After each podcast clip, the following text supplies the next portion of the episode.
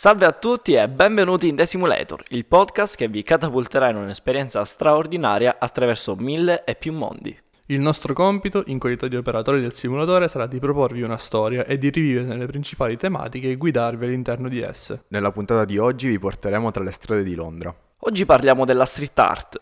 La street art si forma intorno agli anni 50-60 a New York per poi diffondersi in tutto il mondo.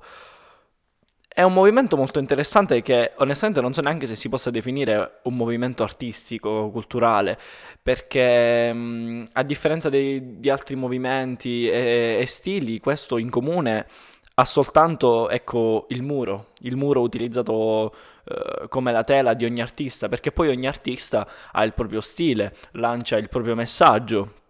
E e quindi sì, ogni artista ha in comune soltanto la strada, c'è chi utilizza magari sticker, poster, eh, disegni, eh, gra- graffiti.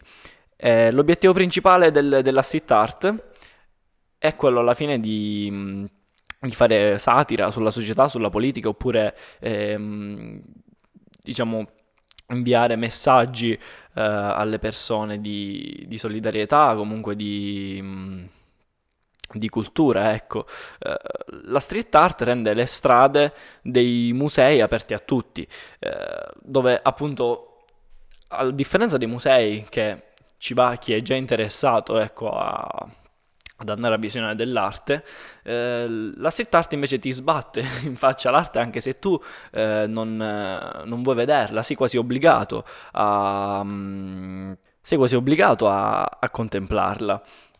E molti artisti utilizzano anche i muri perché eh, non, non, solo per eh, ecco, fare in modo che l'arte arrivi a tutti indiscriminatamente, ma anche perché si vuole anche cambiare quello che è la concezione di muro, che è sempre stato visto nella storia come qualcosa, di, qualcosa che opprime le persone, invece disegnandoci sopra eh, magari si tende a dare più un senso di libertà eh, alle persone che li incrociano. Ricollegandomi a quello che hai detto prima, che comunque la street art è una cosa che comunque colpisce tutti indistintamente perché si trova per strada, quindi non bisogna andare a ricercare, l'artista inglese Bansky dice che il, un muro è una delle cose più forti con cui puoi colpire una persona perché è lì sempre e Beh, quindi ci credo un muro di 400 kg se ci sbatti sopra fa male. Esatto. Se ti cade sopra ancora esatto. Peggio. ma fa male anche se c'è qualcosa dipinto sopra anche perché no appunto come hai detto tu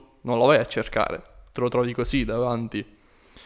È appunto il, il muro la tela preferita di Baschi Infatti oggi volevamo parlarvi comunque della sua opera più famosa. Sì, La ragazza col, col palloncino. È stata la prima opera di Bansky che ha realizzato nel 2002 lungo le scale del Waterloo Bridge la, sul lato di SoftBank. Eh, questo, questo, dipinto ha fatto diciamo, il giro del mondo, eh, sia perché comunque Bansky rende le sue opere pubbliche e accessibili a tutti, infatti anche tramite il suo sito si, a, si può andare a scaricare eh, l'opera, cioè, la foto dell'opera originale, eh, ma comunque è stato soggetto anche a, a vendite in delle aste, eh, tra quali vabbè, ricordiamo quella più famosa dove l'opera venduta per un milione di sterline è poi andata distrutta eh, a seguito appunto di un meccanismo inserito nella cornice del quadro che ha eh, strappato eh, il, il, disegno, sì, ovviamente volutamente, eh, ma questo meccanismo ha diciamo, malfunzionato e il disegno è stato distrutto solo a metà. Quindi Bansky che voleva in realtà rendere le sue opere di nuovo libere, libere ehm, e slegate da quello che è il capitalismo e, e i soldi e la mercificazione dell'arte, in realtà ha fatto duplicare il valore esatto. dell'opera. Sì, diciamo che è proprio questo messaggio che lui vuole trasmettere con eh, già appunto lo, lo, stile stesso delle sue opere, a parte appunto quello che raffigura, ma di per sé anche eh, il come le realizza appunto su dei muri. Eh, sottolinea questo aspetto qui eh, appunto dicendo che mh, per lui la, l'arte non deve avere un, un proprietario tra virgolette, l'arte deve essere accessibile a tutti e, e per questo non può essere mercificata. E, ehm, e, appunto, co- come dicevi tu, proprio con, eh, con, questo meccanismo non ha fatto altro che, eh, cioè, diciamo, ha floppato in un certo senso questa, questa sua idea perché eh, si, si, si, parla anche di tantissime altre, altre, opere, comunque originali, che raffigurano la, la ragazza con il palloncino eh, che hanno un valore molto, molto, inferiore, tipo intorno ai 40.000, 40.000 euro. Il proprietario di, queste, mm, eh, di, di, di, questi piccoli quadri li ha proprio tagliuzzati per appunto renderli simili a, mm, a, questa, a questa opera che è stata distrutta durante l'asta e, e, le ha portate ad altri rivenditori di asta e comunque hanno capito che in realtà cioè, erano sì originali, però comunque li aveva rovinati il, um, il, il, cioè il proprietario e non Bansky con, con, tutto quel meccanismo. Complimenti, geniale. E quindi da, praticamente questi quadri adesso valgono circa una sterlina, quindi diciamo che... Un applauso a questo fenomeno. Esatto, esatto. eh... Comunque secondo me la street art, eh, Bansky che è nel principale esponente, è riuscita più di tutti i movimenti a rendere l'arte libera e soprattutto, mm, eh, come posso dire, a rendere l'arte libera e, mm, e, a donarla a tutti, ecco. In questo modo l'arte una volta che è in strada è, di tutti, cioè tu eh, osservando un'opera puoi distruggerla, puoi contemplarla, puoi rubarla, eh, quindi ecco, qui assistiamo a quello che è l'arte, anche, anche Bansky eh, nascondendo il, la propria identità, fa sì che sia solo e puramente la sua arte a parlare alle persone e non magari la sua figura. Esatto, eh... che poi tra l'altro è tutto quello che è importante nell'arte moderna. Sai, sai, l'arte moderna ormai sono tutti schizzi su tele bianche, tutte cose super filosofiche in cui è più importante il retroscena dell'artista del quadro stesso. Esatto. Invece lui fa esattamente l'opposto. Ma in generale, anche se cioè, penso questo lo possano riscontrare tutti nella propria opinione, quando si pensa magari a un grande artista, eh, Leonardo da Vinci, Michelangelo, eh, subito diciamo ok sì, quell'opera se l'ha fatta lui è bellissima, quando in realtà magari ci sono anche artisti meno conosciuti eh, che, che, hanno realizzato opere di altrettanto valore, o co- comunque dato che l'arte è soggettiva, che possono avere anche più valore per altri. Onestamente Personalmente, per esempio, la, la, Gioconda, per quanto sia affascinante tutto il mistero eh, e la figura che c'è dietro Leonardo da Vinci, onestamente non è uno dei quadri che metterei sulla mia top 10 No, assolutamente. Sì, è praticamente si dà più valore diciamo, a quello che c'è dietro, a tutta la storia che poi è andata mm, eh, a, esatto. a, raffigurare quel quadro e si mette da parte. È un po' come che... gli influencer, magari mm, ci, ci, sono influencer che fanno, fanno, qualcosa di, tra virgolette, ecco, normale, ma dato che, cioè, perché sono loro, allora ha un, ha un significato maggiore eh, cioè magari che so, andare a donare o fare carità lo può fare anche chiunque, eh, però se lo va a fare Fedez, niente in contrario. Ecco. Con la Lamborghini. Cioè, senso, esatto, eh, però se lo va a fare Fedez allora diventa un gesto sì, eh. assurdo. Niente in contrario, nel senso è comunque un gesto di carità, esatto. però per far capire la concezione fa, che hanno poi le persone... Fa più scalpore quando non dovrebbe fare più scalpore, dovrebbe essere normale. Esatto.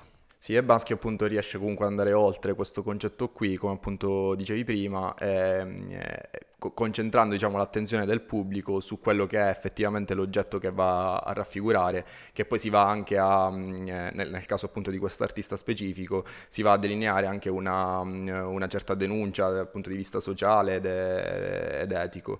Eh, mi viene in mente anche una sua opera che ha fatto eh, nel 2015 ehm, a Gaza, appunto, che mm, in, un, eh, in una parte di, di, di, questa città che era stata colpita da uh, un bombardamento ed erano morte anche migliaia di persone. E, ehm, e lui, diciamo, per ehm, catturare l'attenzione, anche perché secondo, secondo, il suo parere non se ne parlava abbastanza, per catturare l'attenzione di, di, questo, di questo, fatto qui, eh, raffigura in un muro appunto semidistrutto la, la figura di un gattino, cioè proprio di, disegna un gatto eh, anche di colore rosa, comunque particolare, che ehm, e, lui poi spiega appunto con, ehm, con, con, un post su Instagram, spiega che in realtà il gattino non, non aveva un, un, simbolo particolare, cioè non, eh, non, intendeva eh, alludere a qualcosa in particolare, ma aveva disegnato quel gattino soltanto perché le, ade- cioè oggi, praticamente nella maggior parte del web, ehm, vediamo, siamo più attratti da, da, vedere un video con i gattini che magari appunto una notizia del genere. Quindi lui voleva concentrarsi, cioè voleva far concentrare le persone su... Sì, magari tu eri lì a guardare il gattino e dire ma perché? E poi ma- cioè, magari vedevi anche cosa, c- cosa c'era cosa intorno c'era dietro, a- e quindi all'arte. capivi, capivi effettivamente Esatto. quello che voleva dire, cioè nel senso concentravi su quello che è successo e vi ho fatto il gattino soltanto per attirare la vostra attenzione, ecco. Sì, esatto. Una cosa molto bella, simile a quella lì, la- l'ha realizzata sul muro che separa la Cislo- Cisgiordania dallo Stato di Israele, che è un muro sostanzialmente molto grande, stile Messico-Stati Uniti, e lui ha creato tante opere, non una sola, in cui raffigura appunto dei bambini che guardano attraverso delle fessure appunto da lui dipinte, dei paesaggi belli o comunque modi per superare questo muro e diciamo rompere questa separazione forzata che c'è appunto tra questi due stati. Tra l'altro, eh, soffermandoci sulla sua opera principale, La bambina col palloncino, eh, è bello come ognuno possa dare la sua interpretazione, perché molti sostengono magari che eh, la, la bambina ehm, abbia lasciato andare, ecco, il palloncino, altri invece sostengono che lo stia rincorrendo e stia cercando di, di prenderlo. Tra l'altro questo palloncino molto significativo a, a forma, di cuore, con poi a destra la scritta C'è sempre una speranza. Quest'opera di Bansky nel tempo ha subito un'evoluzione e anche questo è il bello della street art e onestamente del- dell'arte proprio di Bansky. Perché magari se da una prima impressione di questo quadro può sembrare che la, la bambina sia afflitta eh, per, ehm, per magari ecco la perdita eh, che può essere di un affetto, oppure magari vedendolo da un punto di vista satirico, eh, può essere l'umanità che perde ecco quelle che sono le sue caratteristiche più umane, ehm, che viene però consolata da- dalla scritta C'è sempre speranza. E in una sua opera successiva, eh, tra l'altro molto, molto recente, del 2019, ehm, si vede questa bambina cresciuta, quindi eh, con lo stesso cappotto, ehm, che eh, con una fionda fa scoppiare questo palloncino che poi eh, artisticamente Bansky rende attraverso una composizione di edere, rose e papaveri che anche proprio la scelta di queste, di queste piante ha un significato. Eh, se prima magari la, la bambina ecco, si era, ehm, era stata sconfitta da quella che è la, la- la dura società, ora si ha una fase di, di ribellione, ecco, Eh, non è più eh, un- una sofferenza passiva, ma ecco, incita quasi alla, alla ribellione del- della società contro i soprusi che il capitalismo e quindi il dio denaro sta, sta portando avanti. Mi riconcentrerei anche più sul, ehm, su- sul momento in cui quest'opera comunque è venuta fuori, ovvero ehm, il giorno di San Valentino.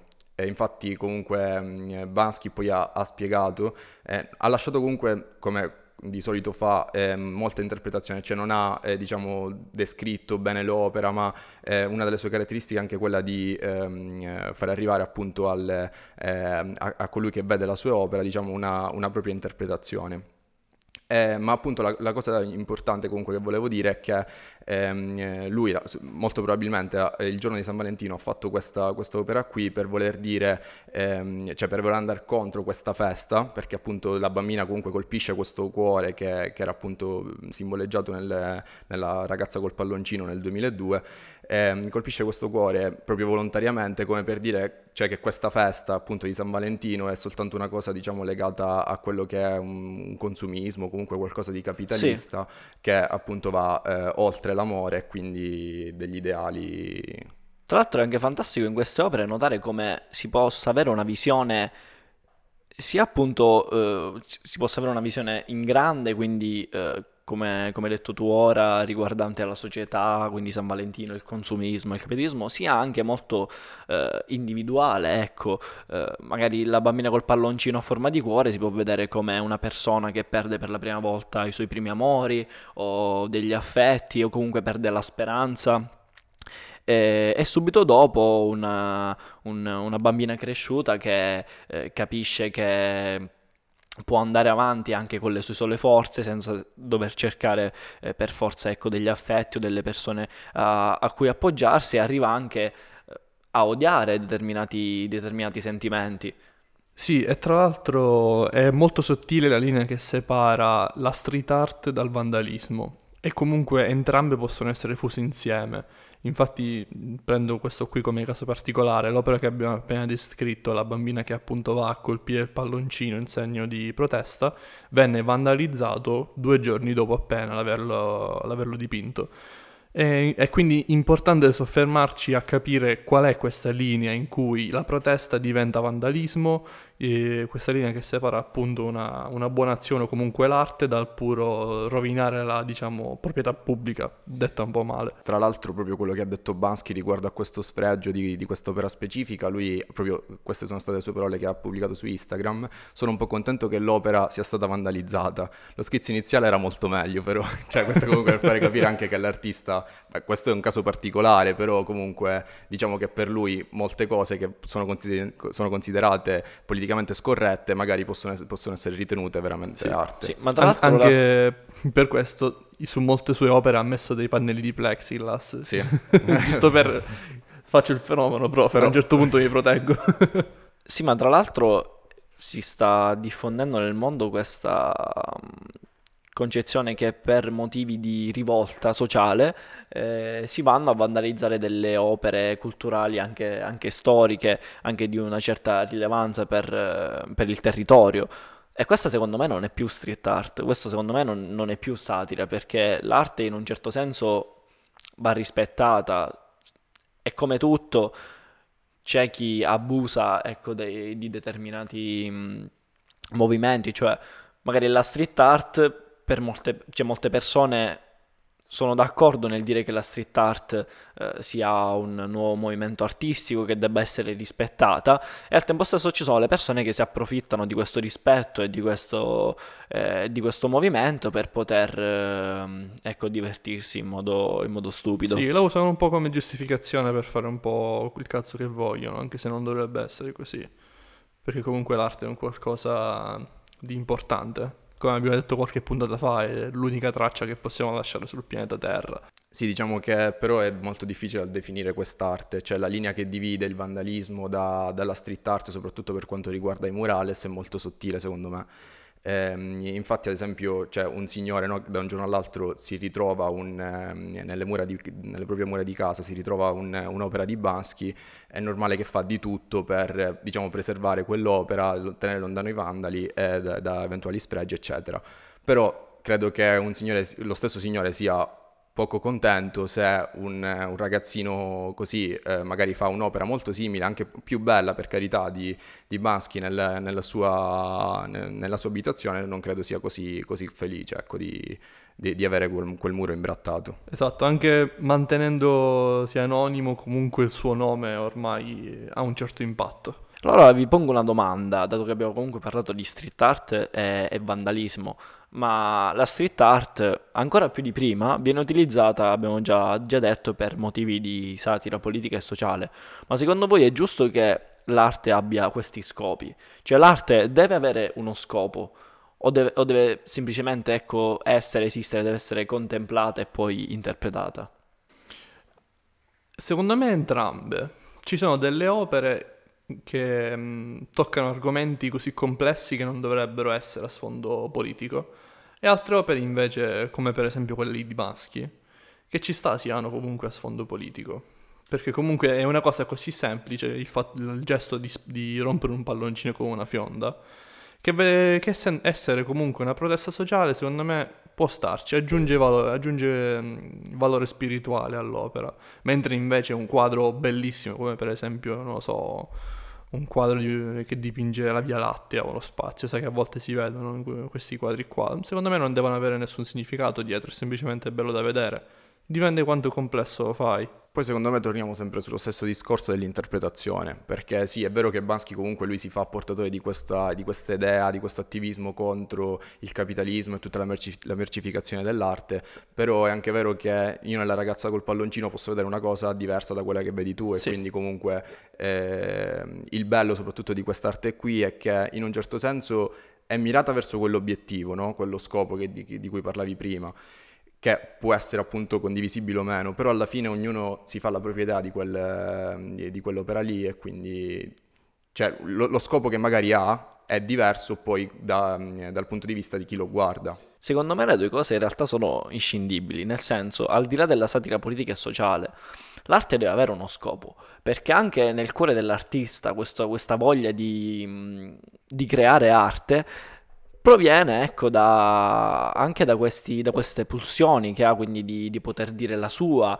eh, su ciò che sta accadendo, eh, di poter far riflettere le persone, di poter creare... Mh, ecco, dei, eh, dei, conflitti, di poter eh, indurre le persone a pensare di più su un argomento. Eh, quindi secondo me sì, cioè è giusto che l'artista voglia esprimere un qualunque suo pensiero, qualunque sia. Eh, però la cosa bella dell'arte è anche che una volta creata, diciamo che non rimane ancorata alla visione dell'artista. Sì, ma anche perché secondo me se non c'è proprio uno scopo, un'idea di fondo, non, è, non è, viene poi dopo la, la, la raffigurazione. Cioè io posso avere un'idea così diciamo confusa e questo comunque si rispecchia su quello che io creo. Sì. Se invece ho un obiettivo specifico e vado a perseguire quello, ovviamente poi la, la raffigurazione è una cosa che viene naturale in un certo senso. Concordo pienamente. Con questo direi che è tutto per questa puntata. Vi ricordo che ci trovate su Instagram, Spotify, YouTube, su The Simulator. E alla prossima puntata. Bella. Bella.